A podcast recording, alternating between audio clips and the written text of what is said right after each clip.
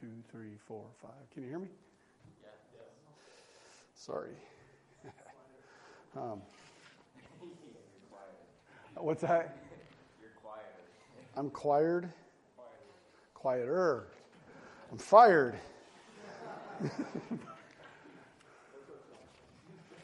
See? All right. Pray silently while I try to get myself put together. I'm on page seven. I need to be on page one.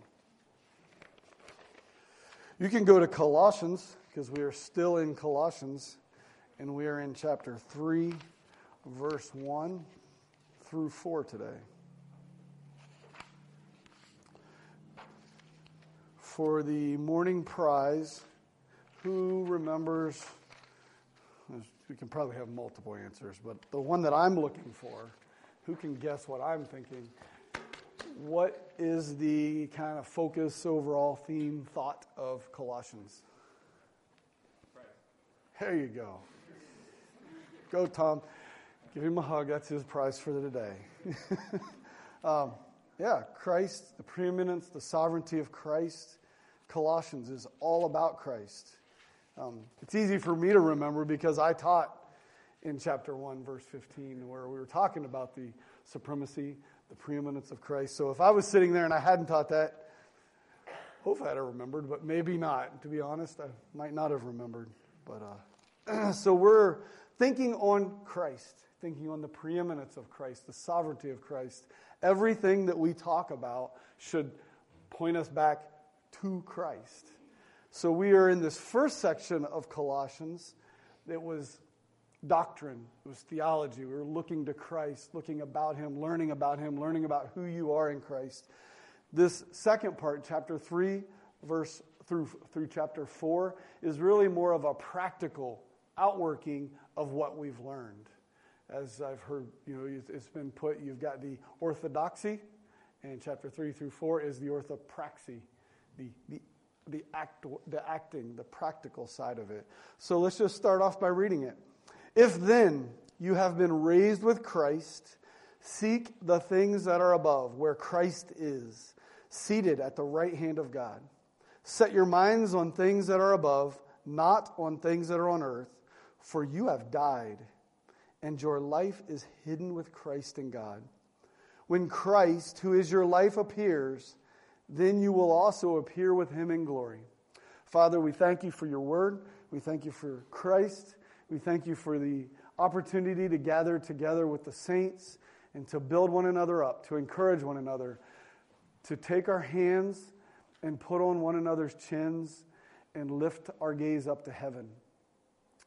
Set our eyes on things above, to think on Christ, to think on heavenly things, to think on eternal things, to fix our gaze on heaven. We thank you for this. In Jesus' name we pray. Amen. So, like I said, welcome to the second part of the letter of the Colossians. The focus is the supremacy, the sufficiency of Christ. And Paul, he's been laying out these doctrines, the redeeming work of, the, of, of Christ in the life of the believer. And in chapter 3 here, he begins with some application for these doctrines. So, this passage, when you're looking at it, it kind of has like uh, um, the opposite of, of uh, double vision, where you like look at your nose. It's kind of looking two, like, a, like an iguana, is looking two ways. It's looking back towards the first part of Colossians and forward ahead toward the second part, back towards the doctrines, forward towards the practical side. And it's right there in the middle, this little verse. Um, we'll talk about that part later on. But chapter 3 begins with a statement of log- logical argumentation. So we're going to start. If then, if then you have been raised with Christ, do this thing. It's, it's a logical argumentation that he's presented here. If, and in this passage, the word if can really be better understood as since. It's what is called a first class conditional clause. I read that in a book and had to figure out what it was. what it really means is this it infers a sense of fulfilled truth. It's not a conditional in the sense of an either or, or but, but in a sense that what follows is certainly true. It's absolutely true. So he says, if then, it's not if then, well, maybe this or that or, or, or, the, or the other. It's if then, this is absolutely true what is following. So we enter into this section of Scripture with a conditional statement that is absolutely true of every believer all over the world. And the ones that are sitting in this room, especially, we're talking to you. You should hear this word and you should say, This is true of me. When you hear the words, since you, those of you who have not yet bowed the knee to Jesus Christ really need to listen up. And I understand, like, wait, you just said this is true of all believers. But these things that, that Paul speaks of are absolutely not true of you. They could be if you would humble yourself and trust in Jesus Christ. When those of you who have entered into the family of God hear these words, you need to listen up as well. Because these things are true of each and every one of you. And understanding that these tr- truths are true of you, they should produce in you the reactions which Paul lays out here in chapter 3 and following. So I'm going to break down this passage really into six things. The first is three truths that we're going to see throughout this section, and then three responses to these truths. And the truths are this remember in your mind, if you are a believer, if you're born again, if you've put your faith in Christ, these are true of you. If you haven't, if you're not sure, these can't be said of you. Matter of fact, these are definitively not true of you. That should, that should bother you if you're not a believer. You have been raised with Christ. You have died and been hidden in Christ, and you will live forever with Christ. And then our responses to those should be these You have been raised with Christ, so you should seek the things that are above. And you've died and been hidden with Christ, so you should set your mind on things that are above. And you will live forever with Christ, so you should stand firm in the hope of things above or your future glory. So let's take a look at these three things. the first one, you have been raised with Christ. Remember, if then you have been raised with Christ, can be said what? Since then. Since you have been raised with Christ, seek these things that are above. We've just finished discussing back in chapter 2, verse 12. Look over at that real quick. Our resurrection from the dead in a spiritual sense is a present truth. This is what we saw there. It says, having been buried with him in baptism, in which you were also raised with him through faith in the powerful working of God who raised him from the dead. Right? And then he goes on in 13, and you who were dead in your trespasses and the uncircumcision of your flesh, God made alive together with him, having forgiven us all of our trespasses. You can see that Paul's not following a logical progression of the various states of the believer. See, there could be some confusion here when trying to assimilate what he's talking about. In verse 1, he talks about being raised with Christ, right? And I'm talking about in verses 1 through 4. But then in, in verse 3, he speaks of what? Death with Christ. And in verse 4, he moves on to this future glorification with Christ.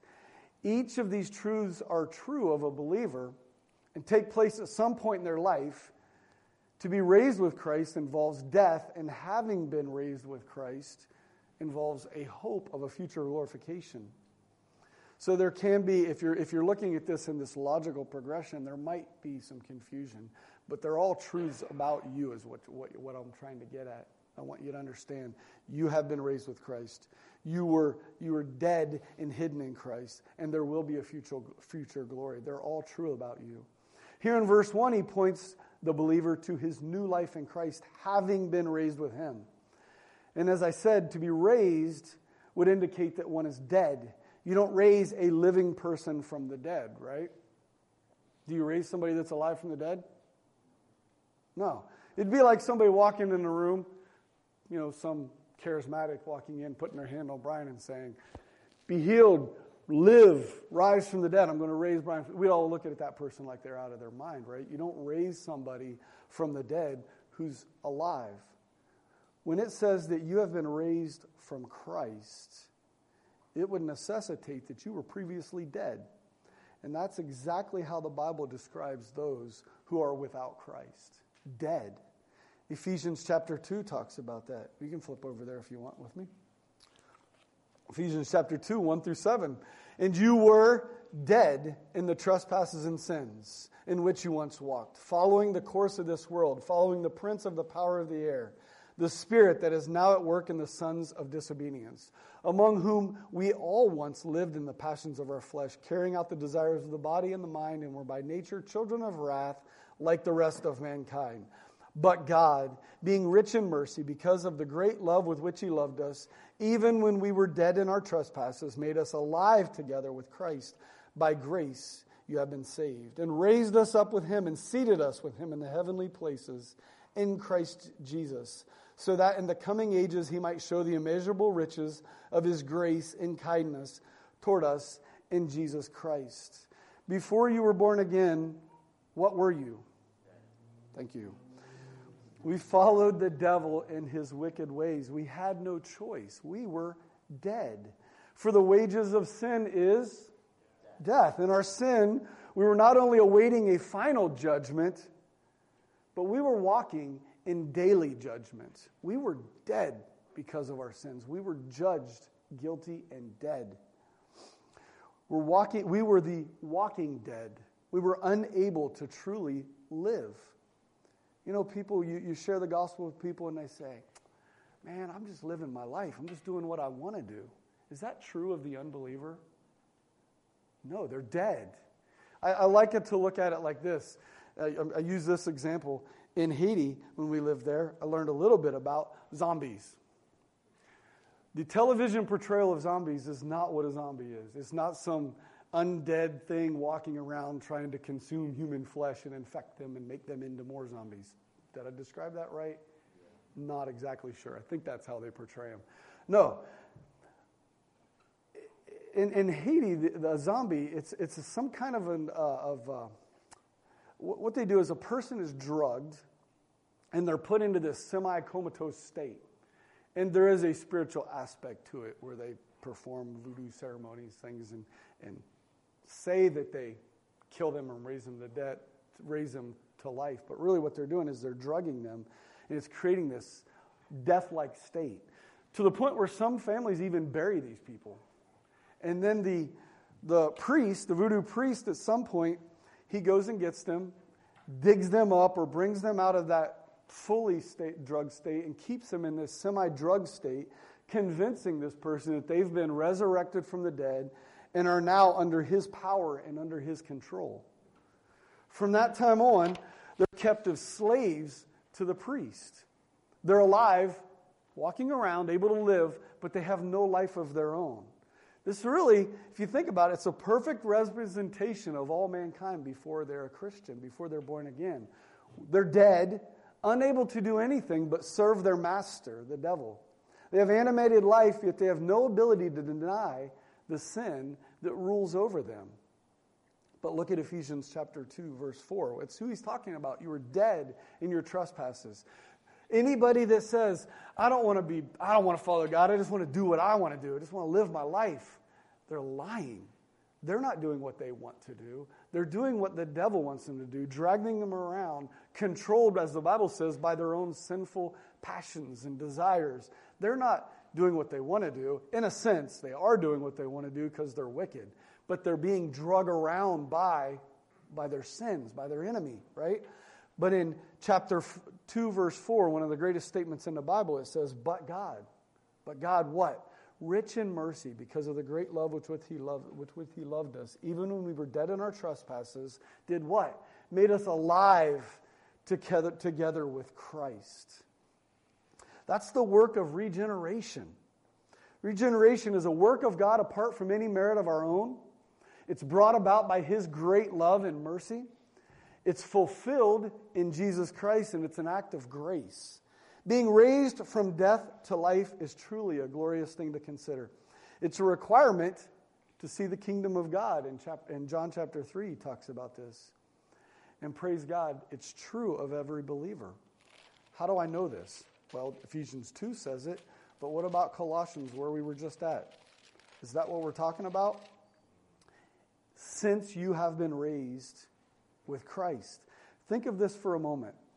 There are those who have not been raised with Christ. They remain the walking dead, wandering about earth, controlled by the devil and his demons. That may be somebody in this room. You may be refusing to submit to Christ because you just want to live your life and do what you want to do. As we said already, you're not doing what you want to do. You're just being led around and controlled. You're dead. You're giving in to your own sinful passions and desires. The good news is that you can be raised from death to life. You can join the others in this room that have passed from death to life if you'll just humble yourself and call upon his name. And those, like I said, that are in this room that have been born again, that have been regenerated, that are, that as, as is spoken of in chapter 2 of Ephesians, you have been raised with Christ. You have been taken from that sinful place of death, brought to life. And so, therefore, seek the things that are above, where Christ is seated at the right hand of God. This sinful world and its ways are no longer our family if you've been raised from the dead. We've been taken from the family of the evil one and we've been put into the family of God. It should make you think of a, a passage that's used often in this church. What? We've been taken from the death out of the family of, of the devil and put into a new family made new. In 2 Corinthians 5:17 we discuss we discuss often the new life of the believer, reminding each other that we are new creations. And that's really what Paul's doing here in chapter 3 verse 1. He reminds us that we've been raised with Christ and he exhorts us to seek the things that are above. So what does that mean to seek the things above? Well, one thing that it could mean is, is in that context of the verse we just talked about. Go to 2 Corinthians 5.17. You know, often we talk about that in, in, in uh, terms of, you know, I can now be uh, a new person. I can live better. I can live differently. But what, what does it mean to be a new creation? He begins this chapter of speaking of our heavenly dwelling and our eternal hope in chapter 5, right? So he's talking about this heavenly dwelling, our eternal hope, and, and that we are still living in a present sin filled world, though we have an eternal hope. In verse 11, he talks about the response that this reality should bring about in those who have been born again. Therefore, knowing the fear of the Lord, what do we do? What should our response be? We persuade others. And then we take part in a ministry of reconciliation. Talks about that all down through here. That we have been born again, so that now, uh, in verse in verse 18, all this is from God, who through Christ reconciled us to himself and gave us this ministry of reconciliation, that we can now take part in a ministry of reconciliation. 2 Corinthians 5:17 in the middle of all this where it says, Therefore, if anyone is in Christ, he's a new creation. He was dead, but he was raised with Christ, a new being, a new person, is all found in the middle of the context of proclaiming the good news of God, reconciling sinful man to himself. Since we have been made new or raised with Christ and have experienced firsthand being reconciled to God, we have been made, what does he t- call us there at the end? We've been made in verse 20. What's it say? Therefore, we're ambassadors for Christ. Have you been made new? Have you been raised from the dead so that you can just seek after worldly pleasure and worldly things? You know, I'm no longer a drug addict, so I can go and work really hard and make a lot of money and become a success because I'm not held down by the, the, the sinful past that I had. Is that what Christ wants us to do? I'm, I'm no longer, uh, you know, addicted to pornography. So now I can, you know, go seek after a great marriage and just show and, and have a big family so that everybody can see just how wonderful of a guy I am. Is that what we're to do? Seek after worldly success and worldly pleasure? No, we're to seek after heavenly things. We've been made new to be ambassadors for Christ, to seek after things that are above. We no longer seek after earthly pursuits, but heavenly treasures. We are to proclaim the good news to all who will listen. We seek eternal souls for the kingdom of heaven. Have you been raised? If you're born again, you have been. So seek the things that are above. Seek eternal souls for the kingdom of God. Now, you may be thinking to yourself, Brian, you're like a one trick pony. You're constantly talking about this, right? I see that in the Bible a lot. That's just one aspect. I can't co- cover every single aspect that, that is encompassed in seeking things above. I'm giving you an example of one area in the Bible where if you can see where it talks about your new life in Christ, where it talks about being raised from the dead, how that applies to our life and what we seek after. This is one example. We seek after eternal souls for the kingdom. If we spent more time searching through, which I hope this will cause you to do, you might come up with a whole lot more. For now, just ask this ask this question Do the things you are seeking after have eternal value to the kingdom of God? Or are they just temporary and will pass away with time? This isn't uh, perfectly I don't know what the word, it's just not perfect, but it's really good. A guy used to say, a pastor, uh, when I first got saved, he was the pastor I got saved under. Somebody would talk about getting a brand new car, a new house, or something really beautiful. I walk in, look at my new jacket. He'd be like, that's going to make a really nice fire someday. and, and was kind of just shooting me, you know, 15 year old, 16 year old kid walks in with his first new car. He's like, that's going to burn someday. He's like, well, come on, man. But really, isn't that a great view? How do we evaluate what we're doing? Is it eternal or temporal? That's a, just a, it's good, and, and, and that changes. I like that way of putting it because it's not a black and white, right?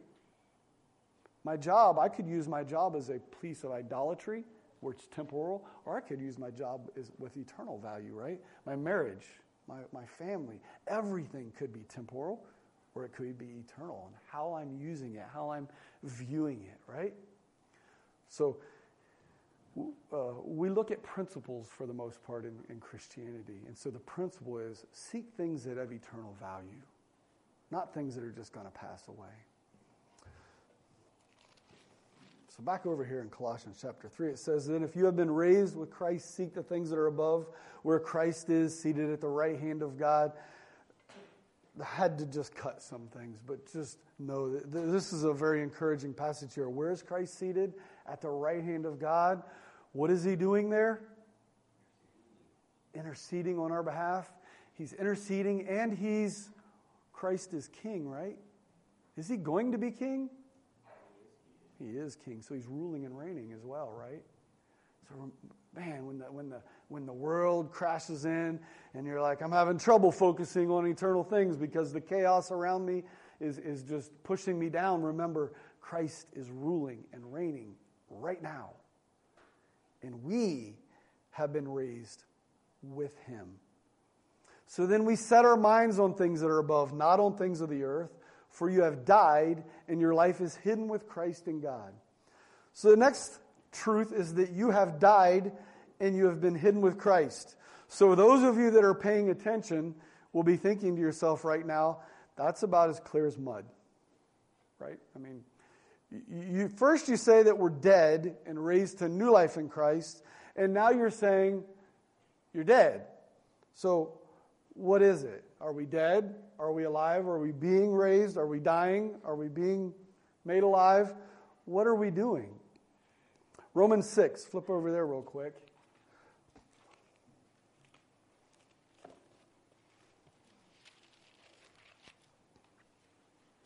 Look at verse 3. Do you not know that all of us who have been baptized into Christ Jesus were baptized into his death. We were buried, therefore, with him by baptism into death, in order that just as Christ was raised from the dead by the glory of the Father, we too might walk in newness of life. Everyone who has been baptized into Christ was baptized into his death. So there's that old man, which was dead, as we talked about, because of sin. He, him, he was the one that was put to death. That's how Paul can say in 2 Corinthians 5:17 that the old things have passed away, that the person which was dead due the consequences of sin was put to death and raised to newness of life in Christ. That old sinful man came before a holy God and was put into the grave with Christ. From the grave emerged a new man, a holy man, imputed with the righteousness of Christ himself. So you have died, you've been hidden with Christ. And when God looks at you, he sees the righteousness of Christ. You are hidden in him. When God appears, sinful man hides. Right? It says you have died and you've been hidden with Christ. Think about Adam and Eve in the garden. What happened after the fall? Genesis 3 8. God came before them, and what did Adam and Eve do? They go, Hey, God, good to see you. No, they hid, right? They were, they were naked and afraid. Yep. They were naked and afraid. And they hid from God. And then in Revelations chapter 6, there's another interesting passage where, in, in the presence of God, what do the kings of the earth do? They call for the rocks to fall on them and hide them from the wrath of God. See, when, when sinful man knows that when God appears, his sin will be revealed and God's full wrath will fall upon him. This is what took place at the cross. God appeared and his wrath fell on the perfect sacrifice, Jesus Christ. Jesus Christ took that perfect, full wrath of God, and he was fully exposed when he did that. He didn't hide, but he took it all upon himself. The elect of God were hidden in Christ so that God's wrath fell upon him and not upon us. We are hidden in Christ. You see a foreshadowing of that in Exodus, Exodus chapter 33 when the Lord hides Moses in the rock as he passes by. Christ is our rock in that he is our foundation. We see him as that way too, right? When we think of Christ as the rock, our foundation. But he's also a rock in that he is our place of refuge. He's our hiding place. It says, You have died and you've been hidden with Christ, right?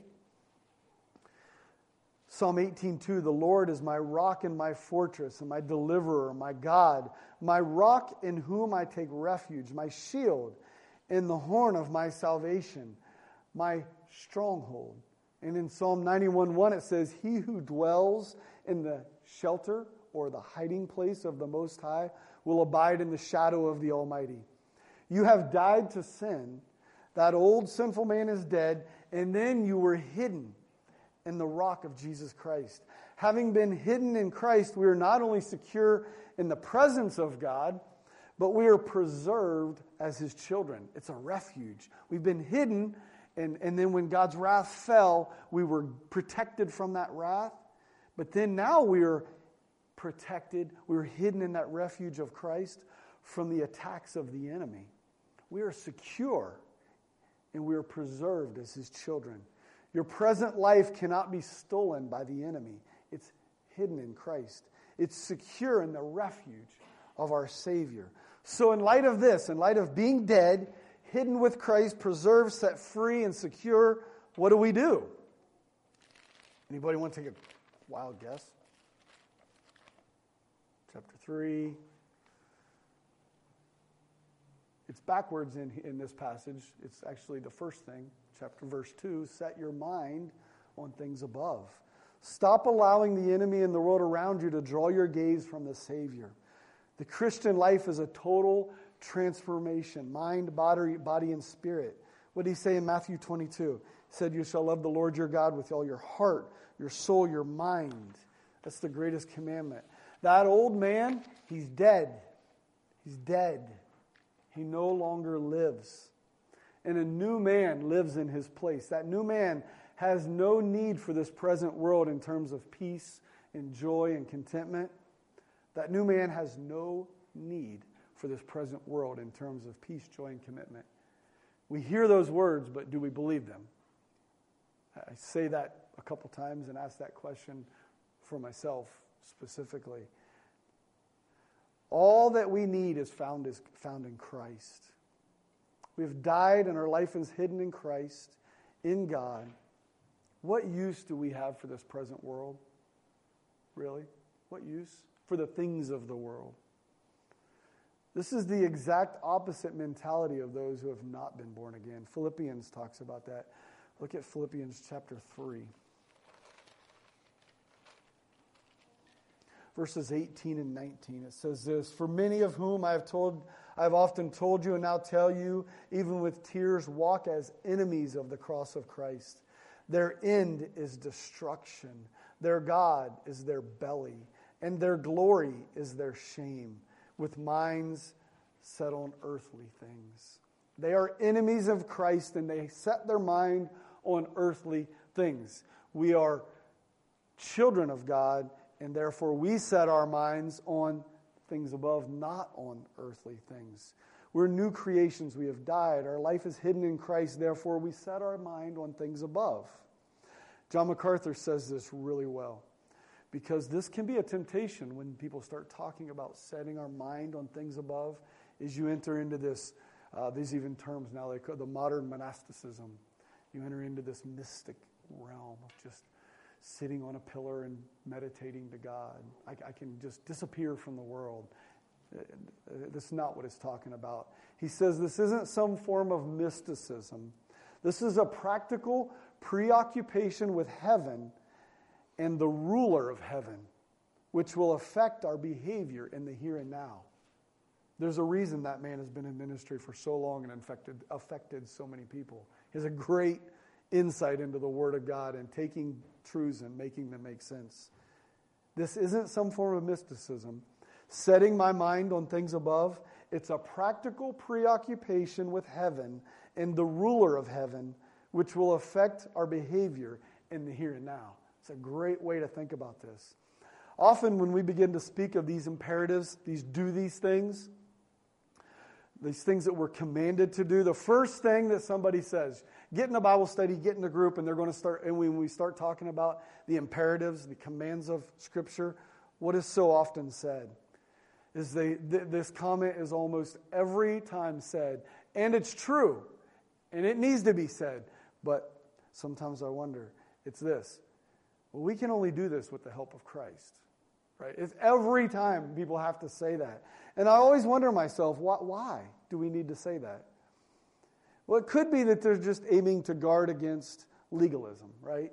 In the belief that if I just try harder, I can do this. And they want us to remind us and keep us humble and say, listen, guys, we're supposed to do these things, but you can only do it with Christ. Because if you try to do it under your own power and earn the favor of God, you're going to miss it. That's not what it's about. We're commanded to do these things under His power. But I wonder if sometimes it's also a, uh, it's just a conviction, and they're trying to appease their own lack of discipline or effort. They want to remind everybody that we can't do this because we're incapable, and that kind of makes me feel a little bit better because I don't have enough discipline in my life to do these things that I know I'm supposed to be doing. Like I said, this is true, and we can't live apart from Christ. But why is this so often our focus? Doesn't the Bible say to do these things? If it says to do them, perhaps the Lord expects us to do them. If it, it, maybe we should just start doing them, right? Just, just do it. And, and allow the conviction to set in that we didn't. Allow that reminder to come to set in that we need Christ to do it, seek his forgiveness if we need it, and then just do it. Just do it. Maybe if the Bible says to set your mind on things that are above and not on things that are on the earth, we should set our mind on things that are above and not on things that are, are on the earth. It's really a novel idea. I think uh, David Miller. Does anybody know David Miller? An old evangelist. He was uh, very instrumental in uh, helping the Baptists not go off the rails back in the 80s. Um, but supposedly he was sitting with another very, very prominent pastor that's known for his mind and his. Uh, I heard him tell this story. It was him or somebody. It was at one of the conferences we were at, and they were talking about him. And the story goes they were sitting at a dinner, dinner table, and David Miller is uh, crippled, so he can't open his Bible. He'll just come out on stage and speak and just rattle off scripture, insane amounts of scripture. And this other pastor that you would all know told him, he says, Brother Miller, I just really wish I could memorize scripture the way you do. and he's an old guy that's been there, done that, so he can respond this way to this guy. He said, Well, perhaps, son, you're just not trying hard enough. and I was like, Oh, you know, he took him from this guy. I just wish I could be, you know, a compliment to just beat down, right? But maybe that is what is true about us, right? I know it's true about me. There's so many things that I want to do. I told people, man, I would love to play the piano. I'm like, no, you don't. No, you don't. You want to play it, but you don't want to work hard enough to learn how to do it, right? We want to do a lot of things, but are we disciplined? Are we, are we trying? So God says, set our minds on things above. What should we be doing? Set our minds on things above. So, what are these things that are above and these earthly things? Well, he gives us an example of these earthly things in just a few verses. If you jump down to five, you're going to see a bunch of them. I'm not going to spend much, too, much time on this because Mark, uh, well, Mark Stevenson and Thomas are both going to be looking at some of these over the next few weeks. I'll just say this the things of the earth are things which are antithetical to God. They pull us away from our worship of Him and our hope in Him. And we're going to learn a lot more about those in the next couple weeks. So, the things above, what might they be? And How can I set my mind on them? So, in studying this, I found a practical uh, list that might help us with this. And it, again, doesn't include everything, but it's a little short practical list. It's from a sermon by Reverend Bruce Goettsche. I'm sure I mispronounced that. But here's some points. Pause often to look at the clouds and think of the day when Christ will come in the, in the clouds. It's practical. Set my mind on things above. Pause. Look at the clouds and ponder Acts chapter 1. The same way he went, he's coming back. Hear the thunder and rejoice that the God who made the powerful storms is the God who holds your hand and loves you with an everlasting love. Next time a rainstorm comes, set your mind on things above, not on the fact that your roof might be leaking. See the people around you and remember that these are people that matter to God. They're not people that have just woke up today trying to ruin your life. It's a great thing to remember, right? You get annoyed with your coworkers or your people, be like, you know what? These people matter to God. He created them. Set my mind on things above. You see a hearse or a cemetery, remember that death is not the end but a beginning, a victory, a homegoing. John Barrows, does anybody know who he is? Anybody know John? Wow. He was a guy that was in uh, R.C. Sproul's church, and uh, at some point, R.C. Sproul kind of encouraged him to go sit in front of an abortion clinic in uh, Orlando, and he's been there now for years. So long, standing right in front of the clinic with a little megaphone, talking, that he actually has worn the concrete down. I mean, the guy's just faithful every day. He just died uh, this weekend, uh, Friday, I think. But he, he, was, he's been there so much, he was getting mail at the clinic. The clinic workers invited him to a Thanksgiving dinner with them at one point. He died. And his wife posted uh, kind of a, a testimony to him saying he's received his reward. You know, she's hurting, but He's received his reward. He's faithfully served the Lord for all those years. And now he's in heaven. When we see a cemetery, don't think about the sad part of death. Think about heavenly things, the reward that's coming. Use the quiet moments in a waiting room to recount God's promises and to fellowship with Him in prayer. In the times of conflict, turn to Him before we respond in anger. I'm in conflict with somebody. You know what? I'm going to take a second and I'm going to turn to God. I'm going to set my mind on things above and then I'm going to return to you and remember that you matter to Him. Pause and look at the day lilies or the sunset or a star filled night and marvel at the creative splendor of God. Practical, right? I know there's people in here because I, I look, I check out each other on social media stuff. They post pictures of like birds and flowers, and it's like, man, that's beautiful. You know, it's not. I like the ones with the dinner they're eating because it's. I like looking at good dinners, but it's all creative, creative things of God, right? You just see the beauty in the world and what God's created. Set your. It's so practical. Set your mind on things above. These are some good practical su- su- suggestions, and they help us focus our gaze heavenward. But can you think of anything?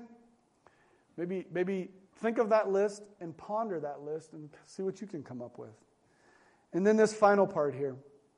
When Christ, who is your life, appears, then you will also appear with him in glory. Our old man has been put to death. We've been raised to a new life hidden in Christ. And then Christ not only gave us life, but he is our life. He created us in a, he created in us a new life and daily sustains that life that we now live. He is our life. Galatians 2:20 says, "I have been crucified with Christ. It is no longer I who live, but Christ who lives in me. And the life I now live in the flesh, I live by the faith in the Son of God who loved me and gave himself for me." Christ is our life both in time and in eternity. Christ, who is our life, will one day appear in full glory and on that day, we too will appear with him. Paul mentioned this glorious mystery of eternal salvation way back in chapter 1, verse 27. It says, To them God chose to make known how great among the Gentiles are the riches of the glory of this mystery, which is Christ in you, the hope of glory. How do we know that this is true? That we are going to appear with him in glory? Well, one reason is it says it right here that we will appear with him in glory. But there's some other passages. Acts 1 Acts 1:11. I already referred to that, but let's look at it. See how fast we can do some Bible drills. Acts 1:11.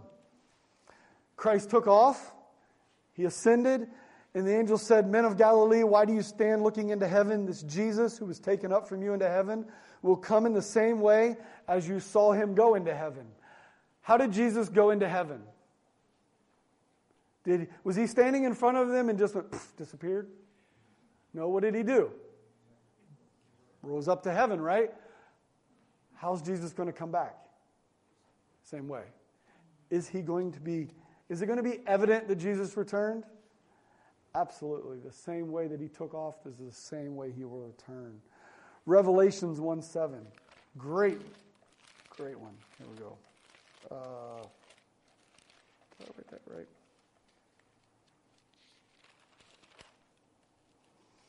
Behold, he is coming with the clouds, and every eye will see him, even those who pierced him.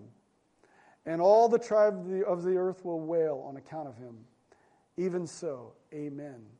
So, who will see Christ return? Everyone. It's not going to be a, uh, a hidden thing. Even those that, that crushed him, even those that hate him, will see him and bow the knee.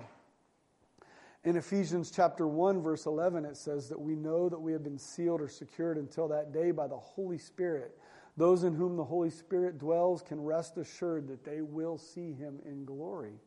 So not only is Christ coming, but the Bible tells us that when he comes, we will see him because you have the down payment, the security of the Holy Spirit. And we, are taught, we're taught in uh, Romans chapter 8 and in 1 John chapter 3 that we're going to be conformed into his image. We're going to be glorified and made like him so that we can appear with him. And in 1 Corinthians 15, it says that it's a physical, bodily resurrection to eternal glory. Right? We're going to take off the perishable and put on the imperishable. We're going to be changed death will be swallowed up in victory as we appear with Christ. And in Philippians chapter 3:20 tells us where is our citizenship? Our citizenship is in heaven, and from it we await a savior. Christ will return, and we are going to be with him. And so, in light of that, let's stand firm in the hope of the future glory. Verse 4 is really a hopeful verse. It elicits both joy and comfort. The truth that Christ will physically return to establish his eternal kingdom in which we will rule and reign with him gives us hope in a troubled world. Revelations chapter 19.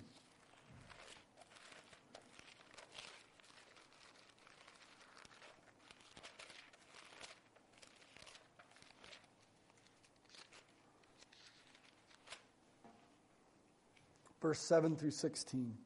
Let us rejoice and exult and give him the glory, for the marriage of the Lamb has come, and his bride had made, has made herself ready. It was granted to, to her to clothe herself with fine linen, bright and pure. For the fine linen is the righteous deeds of the saints. And the angel said to me, Write this Blessed are those who are invited to the marriage supper of the Lamb. And he said to me, These are the true words of God. Then I fell down at his feet to worship him. But he said to me, You must not do that. I'm a fellow servant with you and your brothers who hold to the testimony of Jesus worship God. For the testimony of Jesus is the spirit of prophecy. When you find yourself pulled and, and drugged down by the things of the world, remember that there is coming a celebration where the church, the saints, will be with the Savior, the Lamb of God, and we will reign and rule with him forever. Let us rejoice and exalt and give him glory. Focus your eyes on heaven. Seek those things that are above. Set your mind on things above, where your hope comes from, where you will rule and reign with him forever. He is coming. Look at let's go read this again. And I'll try to wrap this up. If you then have been raised with Christ, seek the things that are above, where Christ is seated at the right hand of God. Set your mind on the things above, not on the things of this earth, for you have died and your life is hidden with Christ in God. When Christ, who is your life, appears, then you also will appear with him in glory. We started this off dividing the room into two people, right? Those that are in Christ and those that are not. And those that are in Christ, these things are all true of you. And it says, when Christ appears, you will appear with him in, with him in glory. That is a amazing truth that you can stand firm in. When the world around you is falling apart, when you're getting your head pulled back down, I mentioned at some point in this that we came to church together, we come to this room together to not only lift our eyes to Christ, but to lift one another's eyes to Christ. Take a moment this morning as you're, as you're fellowshipping, as you're talking with one another, and point your brother or sister to Christ. Set their minds on things above. Do that for one another, okay? Encourage one another. Father, we thank you for the words that you give us here, these truths that we have been put to death, our old man. We have been raised to new life. We've been hidden in Christ. And we have hope that when He returns, we will see it. It, it will not be a hidden thing. We will see it. And we will rule and reign with Him forever. Praise you, Father. In Jesus' name we pray. Amen.